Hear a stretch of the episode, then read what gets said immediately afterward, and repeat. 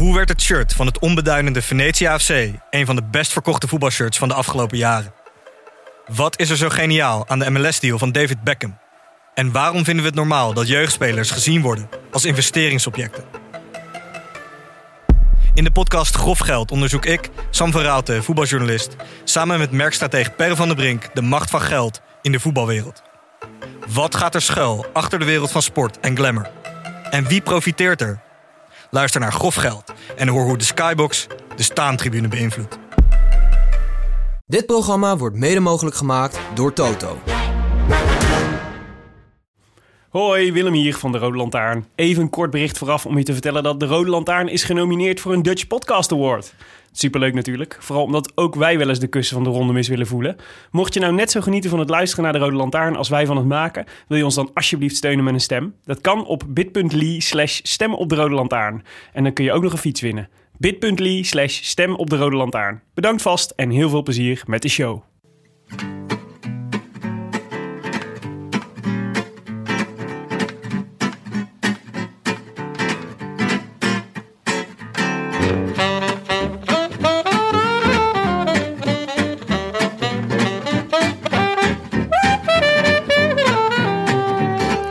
Is vrijdagavond 27 juli 2018 en Nederland wordt geteisterd door de hittegolf des doods. Dit is hoe een klontje boter in een stilpannetje zich moet voelen. Nochtans, live vanuit het grasje voor de Blauwe Keet bij Wielercafé Het Verzetje is dit de Rode Lantaarn, de wielerpodcast van Het is Koers.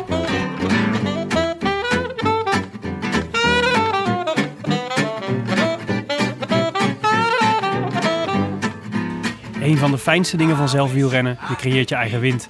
Hoe anders is dat voor ons bankzitters die de afgelopen dagen alles uit de kast moesten halen om niet te versmelten met de Skyleren bank. Onze marginal gains kwamen uit achtereenvolgens een perenijsje, Greek Mountain Tea en ten lange leste maar een lek geprikte bidon vol langzaam smeltende ijsblokjes in onze nek. Gelijk die kafferbuffel van een Chalingi ons had geleerd. Dat hielp even, tot het vierkant van Brabant aanging en onze temperatuur weer meter na meter opliep. Was de aanzet voor een schitterende finale van de Koninginnenrit. Waarin de boys van Jotto Lumbo zich van hun beste kant toonden. En de gele trui, ondanks alle pogingen, geen krimp gaf. Tot de laatste afdaling, toen een motorfiets besloot dat het welletjes was. En de voorste man uit de kopgroep zo uit het voorwiel van meneer Dumoulin zoog. Maar goed, je moet het maar afmaken. Zeker op zo'n manier. De winnaar van de dag en toch wel de grootste verrassing van deze Tour. Primos, zeg maar rust, Turbo Primos, Roglic. Nog goed 500 meter. Voor de durf al. Niet alleen bergop, maar ook in uh, volle afdaling. Na een fantastische etappe. Naar mijn gevoel de mooiste etappe die we in deze Tour de France gezien hebben. Met heel veel beweging. Met Lef van de Grote, van een Landa, van een Bardet. Allemaal ingerekend. Met een uh, geïsoleerde Thomas, maar die loste dat fijntjes op. Dat was vooral door deze man, door zijn toomloos aanvalswerk. Maar hier wint hij op een prachtige wijze deze etappe na de Obisque in de Tourmalet in Larance. Schitterend stukje hard fietsen. I wish I could be in the south of France. In the south of France. Sitting right next to you. Willem, we zitten in een hachelijke situatie. Niet alleen zitten we niet in onze mobiele studio, maar buiten op het Mhm. veldje. Mhm. Dus je hoort uh, geroezemoes van eh, dronken Amsterdammers op de achtergrond. Ja. En we zitten met Jonna aan tafel. ja, dat laatste is heel erg leuk. Dat, dat, dat eerste is een risico. Want Nederlanders zijn heel lawaaiig, zoals jij eh, net voor de uitzending even opmerkte. En, eh, dus het zou zomaar kunnen dat er zo meteen iemand schreeuwend de, de uitzending komt verstoren. Dat is wel, het is wel tijd voor onze eh, podcast dat wij een keer een verstoring van de uitzending hebben. Omdat Een iemand de set opremt. ja. De vocale streaker. Ja. Nou, er kan wel net iemand op een scootmobiel geld vragen. Ja. Ja, die was wel agressief. Hij kwam heel hard op ons afrijden. ja, dat... Ik dacht dat het iemand was die nog een appeltje met jou te schillen had. Ja, ik wil niet klikken, maar Tim keek ook angstig. Ik Kijk gelijk de andere kant op. Ja. Ik zei gewoon, ik heb alleen maar een pinpas. Daar heb je niks aan Kon je zonder niet- pincode. Kon je niet pinnen bij hem? Nee, nee, dat Vallend. was wel wat geweest. Maar de reden waarom we in deze situatie zitten is omdat het, nou ja, laten we eerlijk zijn, teringwarm is in onze studio. Ja, maar en echt. dat vorige keer tot eh, ongeveer 12 nodige rectificaties leidde. en daarnaast eh, ga je op vakantie morgen, Ja. Willem. Zeker. Is dat eigenlijk omdat je al, da- al van tevoren had geanticipeerd dat het afgelopen zou zijn nu? Nou, nee, het is gewoon een rekenfoutje in mijn agenda eigenlijk. ja, nee, maar ik had... ehm, eh, nee, eigenlijk het oorspronkelijke plan was om donderdag te gaan rijden naar Frankrijk. Want daar ga ik namelijk naartoe. En, ehm, en eh, dan had, dat was die rit die niet zo heel bijzonder was. En dan had ik vrijdag mooi gewoon voor de televisie kunnen kijken. En zaterdag ook en zondag ook. Nou ja, nu rijden we morgen. Tijdens de tijdrit. Cruciaal, cruciaal moment. Ja, maar ja, het is toch minder erg of zo tegenwoordig. Want ik heb gewoon in Nederland natuurlijk gewoon Radio 1. Maar goed, en dat is de ochtend. Dus dan heb ik daar nog niet zo heel veel aan. Ik vermoed dat ze in de middag pas gaan starten. En, eh en smiddags gewoon de Radio 1 app. Je kunt gewoon overal roamen in Europa. Geen Ja, je kan zelfs eh, streamen, toch? Ja, dat, ja, dat bedoel ik. Ja, roamen. Je kunt, ja, roamen. Niet eens radio, je streamen. zelfs beeld. en streamen Roamen kan en je. streamen. ja. Maar ben je niet een beetje bang voor het, eh het Froome-Wiggins effect? Of het Froome-Thomas effect? Met Jon hier aan tafel. Ja, dat jij, eh, ja, dat jij even op vakantie gaat en eh, voor je het weet, eh, ja, wel een weet beetje je, de word je Bernal- overvleugeld. De Bernal van, eh, van, het, eh, van, het, eh, van de Rode Lantaarn natuurlijk. Ja, ik zeg uh, Cassie hoor. Jody, hè? Jody. Ah, ja, ik zeggen. Ja, niet Veel, eh, ja, veel belangrijk werk gedaan dit, eh, deze tour. Ja, zeker. Hij heeft ons regelmatig teruggebracht naar de kopgroep. ja. En jij bent toch vooral een belofte gebleven deze tour. Ja, ja, precies. Beetje Quintanesk heb ik me gedragen deze tour. Nee hoor, ik ben blij dat Jonne erbij is. Het is altijd gezellig, toch? Ga je nog even stoppen in Parijs eigenlijk, als je, daar, als je toch naar, eh, Nee. Nee, dat, nee. Frankrijk gaat? nee, dit is, nee dat ga ik niet doen. Ik ga naar de Bourgogne. Ook mooi. Ik, ga, ik, neem een, ik heb een nieuwe fiets gekocht. Een, eh, een mooie Canyon. En die gaat, mee, die gaat mee. Die gaat voor de, zijn eerste kilometers maken in de... Oh, daar gaan wat kommetjes eh, gaan daar sneuvelen. Stukje product placement ook. Ja, Mag ja. ik graag horen. ja, behalve dan dat we er helemaal niks voor betaald krijgen. Ja, misschien, eh, misschien tijdens de Vuelta. Ik werd door, door, door Stefan Bolt van, eh, van Live, Live Slow Ride Fast ook op aangesproken. Dat ik, eh, die vroeg, ik zei dat ik een Canyon had gekocht en zijn eerste vraag was, heb je een dealtje gemaakt? Toen dacht ik, oh ja, dat had natuurlijk best wel gekund. Ja, dat is eigenlijk helemaal Zo niet commercieel zijn wij toch helemaal Nee, niet, nee ja, verre van. Dat blijkt Nee, maar We weer hebben het ook de hele tijd over AG Deuzer. En niemand hier aan tafel weet wat AG Deuzer eigenlijk is. Is dat een verzekeraar? Is het een bank? Ja, een van die twee. Een skyleren bank volgens mij. ja, het is een, een bankstel is het. Dit is een goed bankstel hoor. De ACDC. Ja, maar ik ben blij dat je, er blij, dat je erbij bent. En jullie, jullie doen dus met z'n tweeën de, de nabeschouwing straks. Ja. Tenzij er natuurlijk iets echt heel bijzonders gebeurt, dan bel ik gewoon in. Ja, dan eh verzinnen we Woedend dan wel euforisch. Eén van de twee. Geldt Laten eh, we zeg het maar geen Dumoulin op het podium. Is dat reden om jou in te bellen? Eh, nee, nou, n- nee, dat gaat toch niet gebeuren. Nee. Nee. Maar Dumoulin die wint wel. Dat is wel een reden om mij in te bellen. Ja, maar dat, is- dat is toch ook gewoon een reden om rechtsomkeer te maken? Of juist wel even een stop Nou, in Parijs. Dan, nou, Dan dan wij- denk ik serieus dat ik overweeg om, om zondag naar Parijs te Ja, gaan. en dan komen wij ook. Dan is het gewoon de Roland Taarn komt naar je toe deze zomer. Oké, nou dit spreken we af. Mocht Dumoulin eh, met, eh, door een wonder morgen alsnog in een gele trui terechtkomen... dan zien we elkaar in Parijs zondag. Ja. Dan kunnen we, ik heb ook nog één jong bubbels in de koelkast staan. Dus die kunnen we dan meenemen voor, eh voor een bob. Ja, en eh, misschien als we nog een, eh, een biertje of een wijntje hebben... kunnen we het ruilen tegen een rugnummer van Laurens. Oh ja. ja. Of, ik zou zeggen dat daar sowieso wel aan te komen valt. ja misschien, ja, misschien kan ik ons dan naar binnen lullen bij zijn barbecue. Ja, oh, dat, zou, dat zou het zijn zeg. We hebben nog eh, één Eentje, ding... ik, heb eh, in één keer, eh, nou, ik heb in één keer nog meer zin dat hij morgen gaat uithalen. ja, dat, eh, we, schrijven, we noteren dit. We hebben maar- nog één ding wat we nog, nog, nog moeten afkaarten. Want eh, we hebben deze tour was het weer geweldig natuurlijk. Het aantal reacties wat we kregen. Ja, bizar. Ja, heel erg Superleuk. leuk. Ja. Dat is, ik ben zo gewend. Ik like gewoon altijd alles wat mensen tegen ons zeggen over de Rode Lantaarn. Mhm. Ook gewoon oprechte likes, zijn het Willem. ja. Hoe doe je dat dan? Ja, dit gaan we nog een keer aan jou laten zien, Jonne. Jij doet gewoon één keer per week webcare. Dan ga je Ja. op iedereen eh, antwoorden. Maar is dat een soort van bedankt voor je tweet? Ja, bedankt voor je tweet of bedankt voor je Facebook berichtje. Ah, oké. Bedankt voor het luisteren. Oh, oké. Bedankt Moet je voor me je- nog een keer eh, een, een korte cursus... Ik eh, dacht dat je een je grapje feedback. maakte, maar je bent serieus. Nee, nee. Nee, Jonne, je was... Nee, Ik moet op eh, dat hartje drukken dan, toch? op het hartje. Oké, lekker. Maar goed, er zaten weer, eh, er zaten weer eh, leuke interacties tussen. Ja, absoluut. Ja, nee, de- nou, laten eer- we er twee uitlichten. Onze eerste week. fanfoto. Eh, onze- Op de pont? Ja, ja nou, dat Of, was eh, natuurlijk... het was in ieder geval mijn eerste Die was fanfoto. natuurlijk te gek. Ik geloof ook dat het onze eerste fanfoto was. Maar eh, dat was natuurlijk te gek. Maar ik, wel- deze week hadden we nog twee. eh, ik, kreeg, eh, ik kreeg gisteren, keek ik in de brieven, leegde ik mijn brievenbus en daar zat zomaar een kaart in van een fan. Van, een, van twee fans. Die, Een, een echte Ja, een maar- handgeschreven kaart. Nou, het was een, eh, volgens mij zo'n eh, zo'n greet, greet.com. kaart.nl. Weet je wel, zo'n kaart die dan op in, waar je dan een foto op internet kunt uploaden. En daar die dan, dat je die dan meteen vanaf het internet per post kunt versturen naar Oh, iemand. ken ik helemaal niet. Like? Dat is hartstikke, dat is echt, eh, zeer- het is nieuw, het is hartstikke gezellig, hartstikke leuk. Maar eh, van Marjolein Kamschrug, die is momenteel, nou, ik denk dat ze net weer terug is, maar die was een, een, eh, een maandenlange tour met de camper door Europa aan het maken met het eh, eh, man Rolf en hun twee kleine kindjes. En die luisterden altijd in de, in de camper luisterden ze altijd naar de Rode Lantaarn.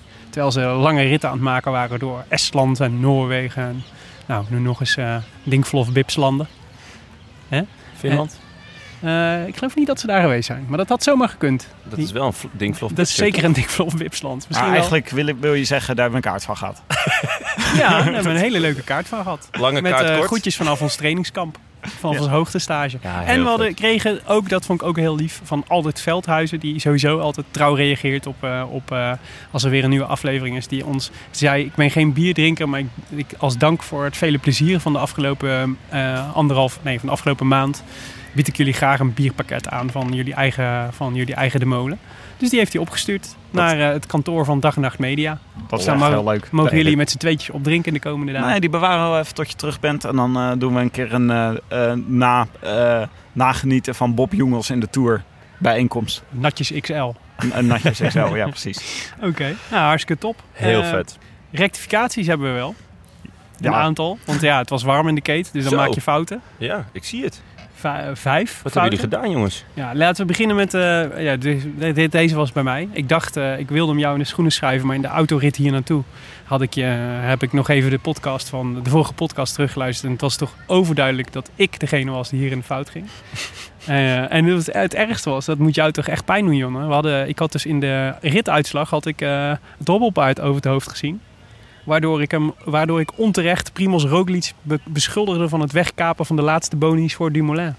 Ja, Willem, dat dat doet was me ook dus heel niet. veel pijn. En ik had het toen ook al door. En ik heb mezelf die nacht in slaap gehuild. Ja. En, en ter plekke zat je op je, was dat het dat je zo op je knuisje zat te bijten? Heel hard. ja, klopt. En omdat ik bang was dat er niks meer van me overbleef als ik nog meer zou zweten. Nou ja, beide waren terecht. Daar werden we onder andere door Camille van Hees en Hugo Vogel en Jochem de Hoog op gewezen. Eh, Thomas Hoorn die, eh, die ehm, eh, tipte ons over de, de tijdritten van Dumoulin. Want we hadden op een gegeven moment een segmentje waar het ging over Dumoulin versus Froome en versus Geraint Thomas. En volgens mij zei jij toen dat hij nog nooit in een head-to-head verslagen was door een van de twee. Ja, het was een beetje... We hadden head-to-heads hadden we vergeleken. Ja. En dan, dan eh, kwamen we tot de conclusie dat hij een bepaalde tijd per eh, kilometer pakt. Maar iemand wees ons er terecht op dat Dumoulin er ook wel eens gewoon opgelegd is. Door Froome in een eh, mano 2000. a mano. Tour de France 2016, de laatste tijdrit, won Froome met 21 seconden verschil. De tijdrit van Dumoulin, inderdaad. En over tijdritten gesproken, niet, Ras, niet eh, Menschov. Dennis Menschov viel drie keer in een tijdrit, maar Rasmussen. Ja, dat was eentje van mij. Ja, maar Menchov eh, is ook een keer... Gevallen, Twee, zeker. Eén of twee keer viel die toen ook. In de Giro. In de Giro was Ja, dat. nou, volgens mij had hij één keer pech en viel die één keer. Oh ja, ja. ja. Die- en die, die, het was spekglad maar het was, was het toen, echt toch? een... Nee, helemaal niet. Maar het was, want Nee? iedereen reed er gewoon over... Nee, het ging wel over, over kasseitjes. Ja? Maar het was, het was niet spekglad, want niemand viel behalve uh, Menschov. Het was, eh, die, ik zag weer een paar jongens dalen en het deed weer echt me denken Ja. aan eh, de Menchoviaans. Ja. Zakarin was echt... eh, Jezus, vierkante bochten, jongens. Ja, en, ehm, ehm, en we kregen een rectificatie van Mark Beeftink, die eh, nog even terugblikte op onze aflevering met Chalingi. Waarin wij de 00 koffie van, ehm, van hoe heet ze nou ook alweer? De Il koffiebranders. Magistrale. Oh ja, Il Magistrale Cycling Koffie. De 00 is dus de, daadwerkelijk de cafeïnevrije koffie. Voor s'avonds. Ja, ik drink toch Ja, nooit s'avonds Het is koffie? toch niet cafeïnevrij dan? Want dan is het toch 0, 0, 0, 0, 0, 0, 1 procent cafeïne. Ja, dit is dus de discussie. Die niet, al, niet Alejandro had, zoals wij abusieflijk zeiden, maar Alberto natuurlijk. Oh, precies. natuurlijk Dat is de Alberto rectificatie. Contador. Ja, precies. En eh, ja, dit vind ik geen rectificatie. Het hier, eh, hier Het is een gisteren was- specificatie is dit. Nee, maar het is ook onzin. Gisteren, werd, eh, gisteren was bij Sporza was, eh, was, eh, was David, mijn, mijn goede vriend en, eh, en vriend van de show, David Gaudu. die was, eh, die was eh, Het wonderkind. ja, ja die, die- daar was een itempje over. Met de nadruk op kind. Waarin gesuggereerd werd dat je zijn naam niet uitspreekt als Koudu, maar als Kodu. Kodu? Kodu? Dat zei Ed 83. Kudu. Nou, je wil niet weten hoeveel Kudu, mensen misschien is het hierop wel, hebben eh, gelezen. Van, van die gast van Denk. Kuzu. Oh, is Kuzu. Kuzu. Die luistert ook naar ons. Kuzu. Ja, maar het is Kauzu. Maar Nee, hoe het- spreek je het dan uit? Ja, gewoon Kaudu. Gaudu, zoals wij Zoals, deden. zoals houdoe, maar met een K. Oké. Oh, ja, maar je schrijft met een G. Ja, dat klopt. Gaudu staat. Gaudu, Gaudu, dit is een soort GK-klank is het. Ja, dit is ik. eh, Dus zelfs al zegt David Gaudu zelf dat je het schrijft als dat je het uitspreekt als Kodu, dan is het nog onzin. Je moet hier echt mijn, mijn, eh, mijn uitspraak volgen. Oké, Dit is mijn uitspraak en hier moeten we het mee doen. We nemen hem mee. Oké, eh, we willen snel naar de koers. Dus eh, eh, we kunnen daar niet beginnen voordat wij een heerlijk natje hebben. Nee, en Tim zou Tim niet zijn als hij niet op de, op de, in de hittegolf des doods de zwaarste biertjes tevoorschijn trekt. Juist. Dat meen. Is het weer zo'n was- beuker? Het is, eh, Gods Christus. nou, zo, om nog heel even de context te geven. Deze hele tour verzorgt Brouwerij de Molen voor ons biertjes. Die kan je ook meedrinken. Als je naar vanbieren.nl gaat, dan eh, kan je acht biert, een bi- bierpakket van acht biertjes eh, bij ze bestellen. Dat heet het Natjespakket op vanbieren.nl. Ja. Dat kost 25 euro en je betaalt geen verzendkosten. En dan krijg je ook nog een glas erbij. En je maakt kans op kaarten op het uitverkochte bierfestival. Maar wat we nu dus hebben is het biertje Mooi en Meedoogloos. Dat gaan we nu drinken. Eh, de omschrijving van eh, eh, Brouwerij de Molen is als volgt. Dit bijna zwarte bier is wat het belooft in de naam. Mooi en gewillig, maar o zo meedogenloos. Dit bier combineert de Belgische stijl quadruple met de Engelse stijl Imperial Stout, maar leunt door naar de laatste. Zoet en kruidig zoals de quadruple, gebrand en een stevige body zoals de Imperial Stout. Alsof ze de hele apothekerskast leeg hebben gemaakt. Niet voor poesies en bonificatiepunten voor de brouwers. Ja, je hebt echt Jongens. een- ja, cheers. Ja, cheers. Maar ik denk dat we toch wel spreken, mogen spreken van een planningsblunder in jouwerzijds. Dat je alle lichte biertjes in de eerste, in de, in de eerste dagen van de tour Dit hebt klopt. gepland. Ja, dit... oh, Jonne heeft een slok genomen en die dondert bijna achterover van zijn stoel. Maar dat is zo, want het was gewoon, het is deze hele tour super warm geweest. Dus ik had in het begin lichte biertjes uitgekozen, omdat het toen heel erg warm werd. En toen, werd het, toen zeiden ze... Oh, deze is wel echt heftig. Ik vind hem lekkerder dan die vorige. Zeker, maar hij is wel heftig. Kijk, wacht. Heel kruidig is hij. Ja. Hoe dan ook. Ja, ja. Ja. Lekker. Ik vind jouw reacties eh, op de biertjes, die zouden we ook een keer moeten bundelen. Samen met eh, de intro's van Willem. Misschien kan het gewoon in één bundeltje. Oh, Je bedoelt de vorige keer toen ik 10 minuten stil was nadat ik een slokje had genomen. Ja. Hebben we nog een recensie van onze vrienden Ice Dwarf of Dutch Dart Vader? Nou, Dutch Darth Vader die, eh, die, was nergens te bekennen toen het ging over mooie medeogeloos. Die heeft, hem, die heeft hem nog niet gedronken. Dus ik hoop dat hij een natjespakket heeft besteld, want dan kan hij hem, dan kan hij hem testen. Ice Dwarf was, eh, die, nou, die focust als altijd weer op het schuim. en dat zit, er- dat zit er in bij dit zwart bier niet op. Zwart bier zonder schuim, schrijft Ice Dwarf. Smaak is krachtig, licht bitter en fris zuur. Met iets van koffie en chocolade. Heeft een fris fruitig zure bijsmaak die goed past in het geheel. Goh, mooi gezegd. Zeker. Maar ik vind het wel, eh, jullie stappen er heel makkelijk overheen, maar het is een, een donker bier. En Dutch Darth Vader, ik weet niet heel veel van Star Wars, maar dat Dutch Darth Vader dan over donker bier Niks geen recent, heeft, dat ja. vind ik echt, Nee, daar heb jij een punt. Ja. Kan niet anders zeggen. vind ik echt schandalig. Tandje erbij, Dutch Darth Nou Vader. ik, ik Ja. mag wel zeggen dat IJsdorf eh, momenteel in de competitie van beste races, bierrecensent, zeg maar, wel echt een straatlengte voor ligt op eh Dutch Dart Vader. Terwijl die eerste echt heel goed begonnen was. Ik wou net zeggen, weet je, de eerste is toch ja, je eerste liefde, hè? Dat, dat Ja. hoeft niet. Dutch Dart Vader. Jongens, al- ik, ja, klopt. ik, ik kan er nog niet te veel over zeggen, maar het zou wel eens kunnen dat aanstaande zondag Dutch Dart Vader aanschuift om met ons de tour na te beschouwen. dat zou echt een fantastische verrassing zijn. Oh, en dat hij dan wel gewoon helemaal in outfit is. Dat lijkt me echt te gek. En een Nederlandse cape natuurlijk. Oké jongens, snel naar de koers. Ja, wat voor rit was het vandaag, Tim? Vat Nou, jij hem eens even samen. De koninginnenrit, Willem. Volgens het tourboek althans, want volgens mij was hij natuurlijk eh, anderhalve week geleden. Ja. Het was de 19e rit, 200 kilometer, dus weer een echte lekker lange bergrit. En er moesten maar liefst 4800 hoogtemeters bedwongen worden. Eh, de Aspen zat erin, de Tourmalet, de Soulor- Soulaire en de Obisque. Nou, dat zijn toch een partijtje beroemde bergen. hè? Mhm. Eh, de finish lag 20 kilometer na de top van de Obisque. Dus eh, de tourdirectie had het behaagd om nog even zo vlak voor eh, dat de eh, eindafrekening op werd gemaakt... de renners nog even in een belangrijke etappe bergaf naar de finish te laten rijden. Goeie call. Ja, dus altijd als je echt iemand dood wil maken, dan moet je het zo doen. Maar ook wel echt, ik bedoel, ik ben natuurlijk een aanhanger van Tim's tourboekje. In, eh, in tegenstelling tot het, de officiële Tour de France eh, guide. Dankjewel Ik Willem. moet zeggen dat ik het ook wel... Ik vind het, ik vind het niet echt kunnen dat je de koninginrit bergaf eindigt. Nee. Ik zag ook de echte toegevoegde waarde niet, om heel eerlijk te zijn. Nee, het was echt prima geweest als ze hem op de laatste call laten, Ja. laten eindigen. Ja, het was gewoon alleen maar eng en hopen dat er niemand viel. Ja. En een soort druk opvoeren op de renners. Deden ze ook op elkaar hoor. Maar ja, dat is wel wat er gebeurt op het moment dat je de Tour zijn beslissing laat vallen op, in een afdaling. Ja. Ja, terwijl die Obisque volgens mij best een... eh ik bedoel, hij heeft natuurlijk volgens mij al 50 keer eerder zo'n beetje op de Obisque gefinished. Ja. Dus het kan wel of zo. Het is niet dat voor- er een rare reden is waarom je niet op de Obisque, Ah. bovenop de Obisque zou kunnen finishen. Maar de wegen zijn ondorgrondelijk natuurlijk van de tourorganisatie. Maar volgens mij een van de redenen is ook dat ze willen voorkomen dat de klassementsrenners het geweld of het vuurwerk uitstellen tot de laatste beklimming. Hmm. Want dat ze met de finish bergop steeds vaker wachten ze dan tot de laatste beklimming voordat ze iets gaan doen. Ja, maar ja, dat is uiteindelijk wat er... Nou, nee, het is niet wat er gebeurde, maar... Ja, de echte kleppers wachten toch wel tot het laatst. Ik denk dat het veel platter is en dat Laroen gewoon eh, een zak geld heeft geboden om eh finishplaats te kunnen zijn. Ja, dat zou ook heel goed kunnen. Ja. Maar wat een etappe. Het was echt, ik heb genoten vandaag. Ik ook.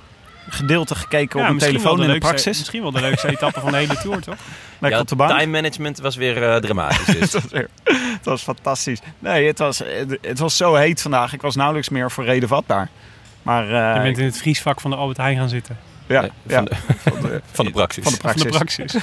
Hebben ze een vriesvak in de praxis? Ik denk het niet. hè? Ja, Hebben maar dan jullie moeten we eerst zelf in elkaar zetten. Even eerlijk, dit was toch de leukste etappe van de Tour van dit Ik jaar? vond hem echt heel Ik vond hem fantastisch. Ja. Ik vond het echt, eh, echt werelds. Ja, Eh, er waren gewoon heel veel terrein, heel veel plekken waar, waar, soort, eh, waar fronten waren, waar dingen gebeurden. ja, maar ook fronten met renners waarvan je denkt... ja, dit zijn de jongens Ja. die ik nu wil zien. Klopt. Op een gegeven moment reden Maika, Bardet, Landa en dan mis ik er nog één. Vogeltje, Vogelsang. Vogeltje, of Zakkarin mis ik, ja. Ja. Die reden vooruit en eh, ja, ik keek om me heen en ik zeg tegen een vriend van me die zat naast me... Goh, dat is een chique kopgroep. ja, Weet je wel, die jongens deden misschien niet meer een mee... premium kopgroep. Ja, ze deden misschien niet meer mee om de eindoverwinning. Maar ze wilden wel echt nog eventjes eh, kijken hoe dicht ze bij het podium konden komen. Of top 5. En ja, daar En of het lukt. Hè? Soms dan denk je ineens, wow, mijn benen zijn supergoed, ik kan doorrijden. Ja, dat dacht ik eerlijk gezegd bij Landa. Ja. Ik eh, zag Landa weer een eindelijk weer een beetje de Landa die vorig jaar iedereen aan gort reed. Ik, heb voor het eer, maar ik schakelde in op het moment dat, eh, dat het eerste beeld wat ik zag was een leidende Peter Sagan op, eh op eh, Tourmalet. Ja. Dat was wel, eh, dat is, we hadden het woensdag over hoe eh, atypisch het voor Sagan is om, eh, om eh, te vallen. En, ehm, maar de, en zowaar sprintte die gisteren gewoon mee voor de, in de, voor de, in de Ja, eindsprint. absurd. En werd hij ook nog achtste of negende of zo. Achtste. En, eh, maar ja, vandaag op de Tourmalet, oei, oei, oei, ik heb Sagan nog niet vaak zo zien leiden. En eh, het was werd eigenlijk voorspeld van, nou, de kan- dikke kans die buiten de Tour gaat eindigen. Maar daarna had hij dus toch echt wel, nadat dat hij de Tourmalet opgeklommen was, een supergoeie afdaling. Eh, waar hij eh, als zijn ploeggenoot ook meteen uit het wiel reed. En eh, en hij heeft het dus echt nog ruim gered. Maar daar leek het op dat moment even niet op. Heb je die tweet van Greipel gezien dat Sagan de Tourmalet in drie minuten is opgefietst? dat was eh, verdacht. Ja, maar volgens mij heeft Grijpel daar nu al zijn excuus voor aangeboden. En eh, waar die Sagan zijn moest, eh Demar zijn. Ja, ik weet het, ik weet het. Maar ehm, eh, heb je jullie Nee, ook dat- gehoord dat uh, Laurens ten Dam in de, in de podcast wel zei dat dit soort karma points voor, eh, voor Sagan waren? Dat, eh dat Sagan nogal als een hufter in de Gruppetto altijd eh, overal iedereen voorbij fietst en eh, Ja. zich niet altijd even galant gedraagt. Nou, toch sowieso in het peloton. Ja, in het peloton. Ja, het schijnt wat arrogant rond te rijden af en toe. Maar ik heb het idee dat hij meer gewoon op zoek is naar... Bevestiging. Nee, Liefde. naar, naar een beetje plezier. een beetje lol. Ja. Van, nou, als ik, Sagan. als ik- ja, als ik nou Ja. door dit gaatje glip, even kijken wat er gebeurt. Ja. Ik vond overigens dat hij het prachtig zei. Na zijn valpartij zei hij... eh, I, eh, I braked, but not fast enough. And then I fly through the forest and I hit, my, eh, I hit a rock with my ass. Ja, het is echt, eh, Dan klinkt het ook gelijk veel minder erg. Als Echt je het een dichter, hè, die Peter. Ja, prachtig. Eh, nee, maar laten we even... Dus de, de Tourmalet, daar was eigenlijk de eerste echte interessante kopgroep. Even de, de, de samenstelling van de groep die er, eh, die er als eerste echt toe deed. Eh, want ja, ik laat geen mogelijkheid onbenut om Young Bubbles te noemen natuurlijk. Die zat er gewoon bij vandaag. Ja, Ik appte het jullie nog meteen dat ik... dus, Bu- Bubbles in de attack. En het was een mooi groepje met Bargiel, Mollema, Kangert zat er weer bij, Nieve, Gorka, Izagire. Even keek dispuut Uilenbal op. Iedereen schakelde in. Dan gaan gelijk de kijkcijfers. Ze zijn nog niet heel erg verwend dit jaar. Nee. Maar ehm eh, Yates, Alaphilippe, Amador, Slachter, Benatti en Hardy. Die zaten Hardy. erbij. Hardy. Hardy. Hardy. Ja, het is een Fransoos. Maar het was echt af en Mooi aan, hè, die kopgroepen. Want het schoof eh, in elkaar en het ging weer los. Ja. En er kwamen mensen bij. En het duurde heel erg lang voordat... Ik bedoel, dit is een selectie van, eh, Ja. van wat er uiteindelijk overbleef. Ja, precies. En daar, daar achterna gingen in één keer eh, Bardet en Landa, die, eh, die, eh, die eh, schoten er vandoor. Dat was natuurlijk echt het moment dat je dacht, nu gaat het los. Ja, dan is het bal. Ja. Ja, het was, het was een... Vroeg hoor, dit, was wel. al, dit was al vroeg op de dag Ja. dat, je al, eh, dat er al bijzondere dingen gebeurden. Ik bedoel, Katusha zagen we al op de Aspen. Zagen we Katusha, die baalde dat ze er niet bij zaten. Of. Straftraining. Of Ja. straftraining. Gewoon Co Adriaanse, die had gezegd, ga nu maar... eh, Paaseieren zoeken. ja. Die dertiende plek van Zakarin kwam in gevaar. Ja, dan moet je wel. Ja, Als Katusha d- dat, kan natuurlijk, dat dat het was. Of ja, ze begrijpen er gewoon echt niks van bij Katusha, wat, wat ook een heel goede eh, optie is. Of eh Zakarin had gewoon aangegeven van nou, eh, ik, voel me, ik ja. voel me echt goed, dus eh, ik hoop op ritwinst. Zou Ja. dat kunnen? Ja. Ja, ik denk dat ze baalden dat ze niet bij de kopgroep zaten. Dat ze Zakarin daarin hadden, eh, bij hadden willen hebben. En dan om nog kans te maken dat hij dan wint aan het einde, dan moet je de kopgroep dichtbij houden. Mm. Ja. Ja, maar, de, maar voor Bardet vond ik het wel echt vroeg. Eh, gisteren, was, eh, gisteren werd Thomas en Dumoulin ook wel. Er waren een paar van die grote jongens die geïnterviewd werden over waar moet, je nou, eh, waar, waar moet de aanval nou volgen en komen. En, eh en Contador ook werd geïnterviewd als, als soort expert van, voor dit soort grote ritten. En die zei, ja, die, die Obisque die helemaal aan het einde, die is eigenlijk niet zwaar genoeg. Dus die is wel, eh, daar, kun je, daar kun je eigenlijk niet echt meer het verschil maken. Maar het interessante is, daar wordt net voor zit de Soulor. En de Soulor is 8 kilometer eh, eh, aan eh 8% geloof Yes. ik. Ja. En dan kun je, daar kun je echt verschil maken. Dus die had eigenlijk, iedereen had die soort rood omcirkeld. Van dat is de plek waar het eigenlijk logisch is. En Thomas had bijvoorbeeld gezegd van tevoren, ehm, eh, ik verwacht daar aanvallen eigenlijk. En alles wat eerder gaat is eigenlijk, is eigenlijk, dan ben je eigenlijk best wel gek als je dat doet. Want dan komt er nog zoveel achterna en zoveel... eh, dus, de- maar ja, Bardet dacht toch eh, de dood of de gladiolen. Nog 90 kilometer hè, moest hij rijden Ja, toen hij echt, ging. echt een end, ja. Maar het, ja, dat, is een, eh, dat is een soort zelfmoordpoging. Tenzij je hele goede mensen meekrijgt. Ja, nou, en die kreeg hij ook. Toen ontstond de premium eh, kopgroep. Met Landa, Maika, Vo- Vogelsang, Zakarin. Vogelsang was wel heel kort. Ja, Was, eh, ja, maar ik heb hem in mijn tourprono, dus ik wil hem toch een keer noemen deze show. Het was een beetje het bal, eh, het bal der geweigerden, hè, dit. Het was een beetje het, eh, het clubje van eh, renners die eigenlijk op het podium hadden willen staan, maar eh vecht om de zevende plek. Ja, ja, toch nog voor iets moeten. Bardet is een zevende plek toch ook wel Ja, echt teleurstellend. ja. Maar, Vorig jaar waren Bardet en Landa gewoon de grote mannen naast Froome. Ja, zeker. Maar Bardet is toch afgelopen twee of drie jaar gewoon eh, podium. Ja, ja, precies. Ja, Dus- dus, het is gewoon een grote jongen. Ja, en Ja. die zevende plek eh, is, is echt teleurstellend, denk ik, voor hem. Ik denk dat hij daarom een, ja, toch echt een alles of niets poging deed. Ja. Zo vroeg. En weer, Eh. en weer alles op alles gezet dit jaar. Om, die rijdt eigenlijk, rijdt eigenlijk elk jaar alleen maar de Tours een beetje. Ja, hij heeft- één keer ook nog de Vuelta, was het vorig jaar, dat hij de Vuelta probeerde en dat hij er echt finaal doorheen zakte. Ja. Die echt, eh, ik heb iedere keer het idee dat hij... hij, is- toch, hij studeert toch economie of zo? Dus ik heb Hij zit het aan idee een dat hij dan... business school. ja. Ja, Ik heb het idee dat hij nog op de middelbare school zit. ja, misschien heeft hij ziet eruit. misschien doet hij gewoon economie 2. Oh ja, hij heeft het verkeerd gelezen. Dat kan. Nee, hij is, volgens mij zit hij echt op de business, zo'n business school. Dus ik heb altijd het idee dat hij dan in de weken dat hij vrij heeft van zijn studie, dat hij dan, dat, dat toevallig altijd samenvalt met de Tour de France. ja, precies. dus dat hij dan maar gewoon die rijdt. Maar en de was, Vuelta kan niet, want dan heeft hij tentamens. maar hij heeft eigenlijk heeft hij, eh, helemaal niet zo slechte tour gereden. Voor, eh, vorige bergetappe moest hij eraf, echt eraf. Ja. Ja. Uh, en toen werd gesuggereerd dat hij, eh, hoe heet dat, eh, uitgedroogd was. Dus Ja. dat, had een, eh, dat hij... Te weinig natjes. eh, te weinig natjes. Dat hij, dat hij hij met Young geen mooie meedogenloos bij zich had. Ja, ja, ja. Ik denk soms wel eens van Ilnur Zakarin dat hij eh, alcohol in zijn bidon heeft. Die neemt zulke rare beslissingen en zit er zo raar bij altijd. En hij, hij, gaat, hij, hij wob- wobbelt zo een berg af als hij... eh, Ja, het Ja. ziet er- Zo, ja. hadden Vierkante had bochten weer. Misschien toch een blaastestje moeten doen bij Ilnoer na afloop.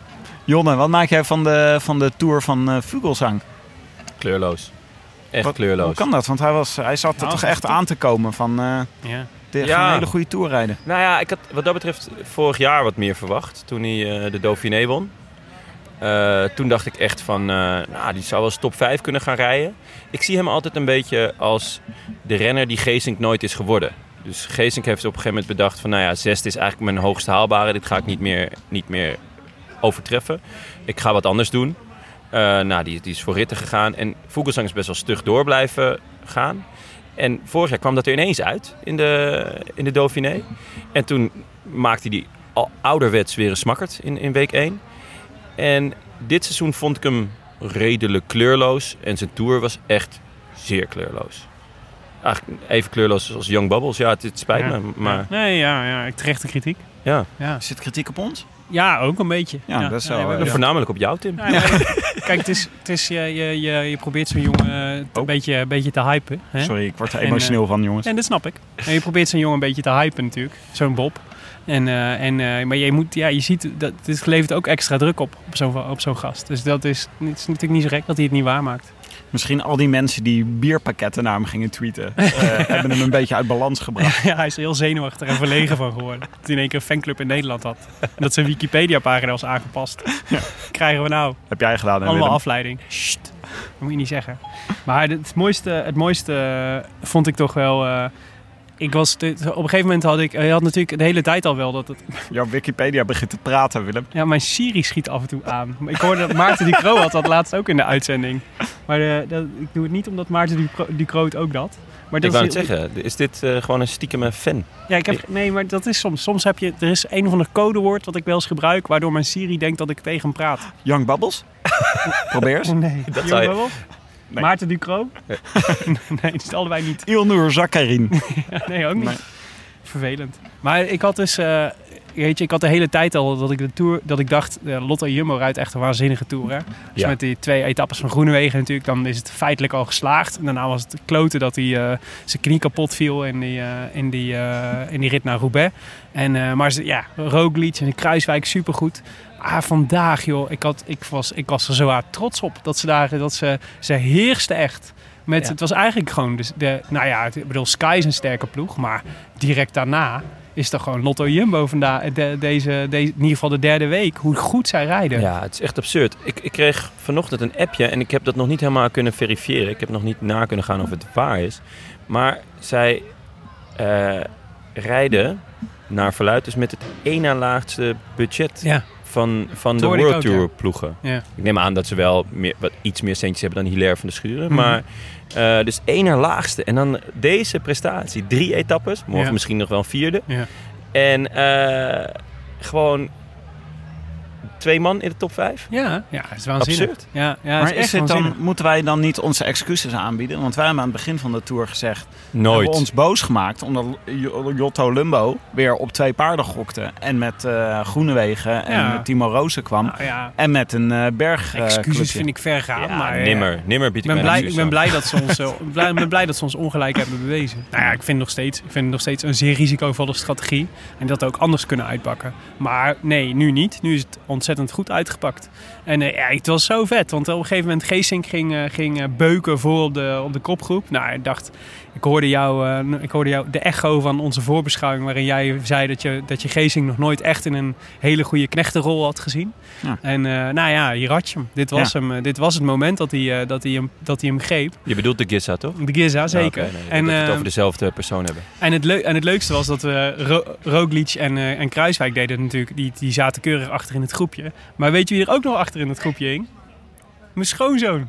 Antoine. Antoine. Oh, Antoine. Ja, ja, ja. Antoineke. Ik zag hem ook de hele tijd, maar hij kon geen kopwerk doen volgens mij. Dat, dat hoeft hem ook toch niet. Die jongen is 12. niet. Ja, dat is waar. Dat is waar. Die hoeft toch geen kopwerk te doen. Hij kwam eh, op snuffelstage in de kop. ja, precies. Maar Geesink, die was wel echt... eh, ineens zag ik het, hè. Dat deze hele tour hebben we zitten wachten op iemand die gewoon de Skytrain aan gort kon rijden. Ja. Blijkt het, of all people, Robert Geesink te zijn. Ja. Want ik heb de hele dag naar die bakkers van Castro Viejo zitten kijken... totdat Robert Geesink eh, ging rijden. Ik vond zelfs de manier... Ik ben geen fan, maar ik vond zelfs de manier waarop hij parkeerde...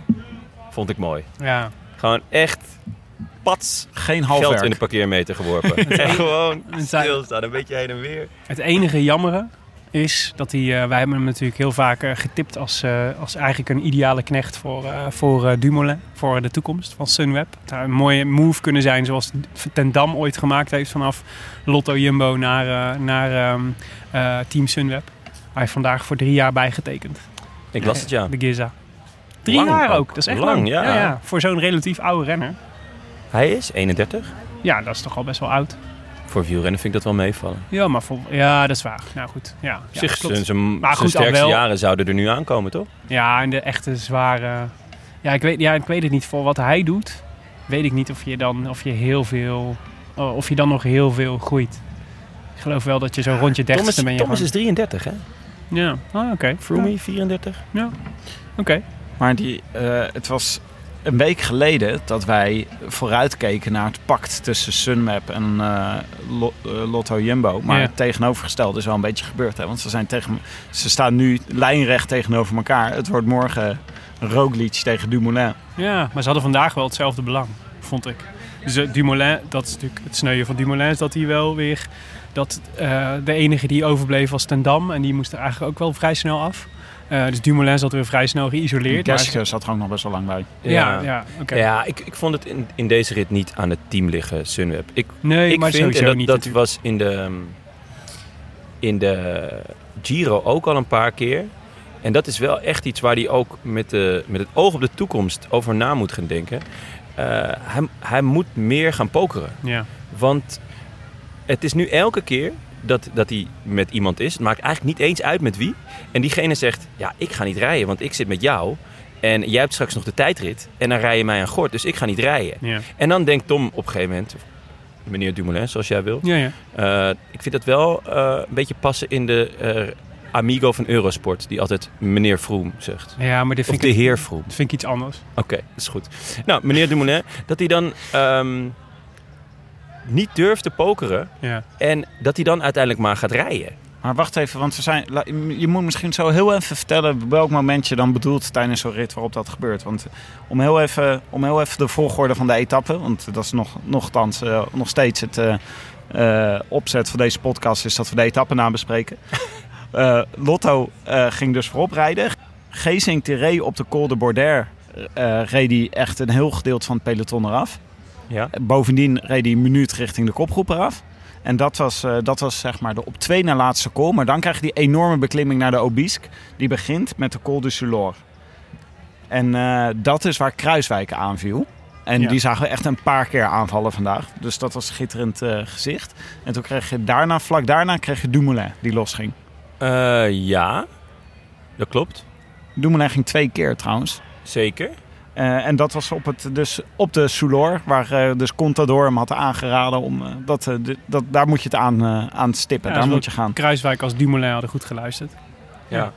Maar eh, het moment waarvan ik vind dat Dumoulin dus had moeten pokeren... ehm, is het moment dat Roglic gaat. Roglic viel ook twee keer aan.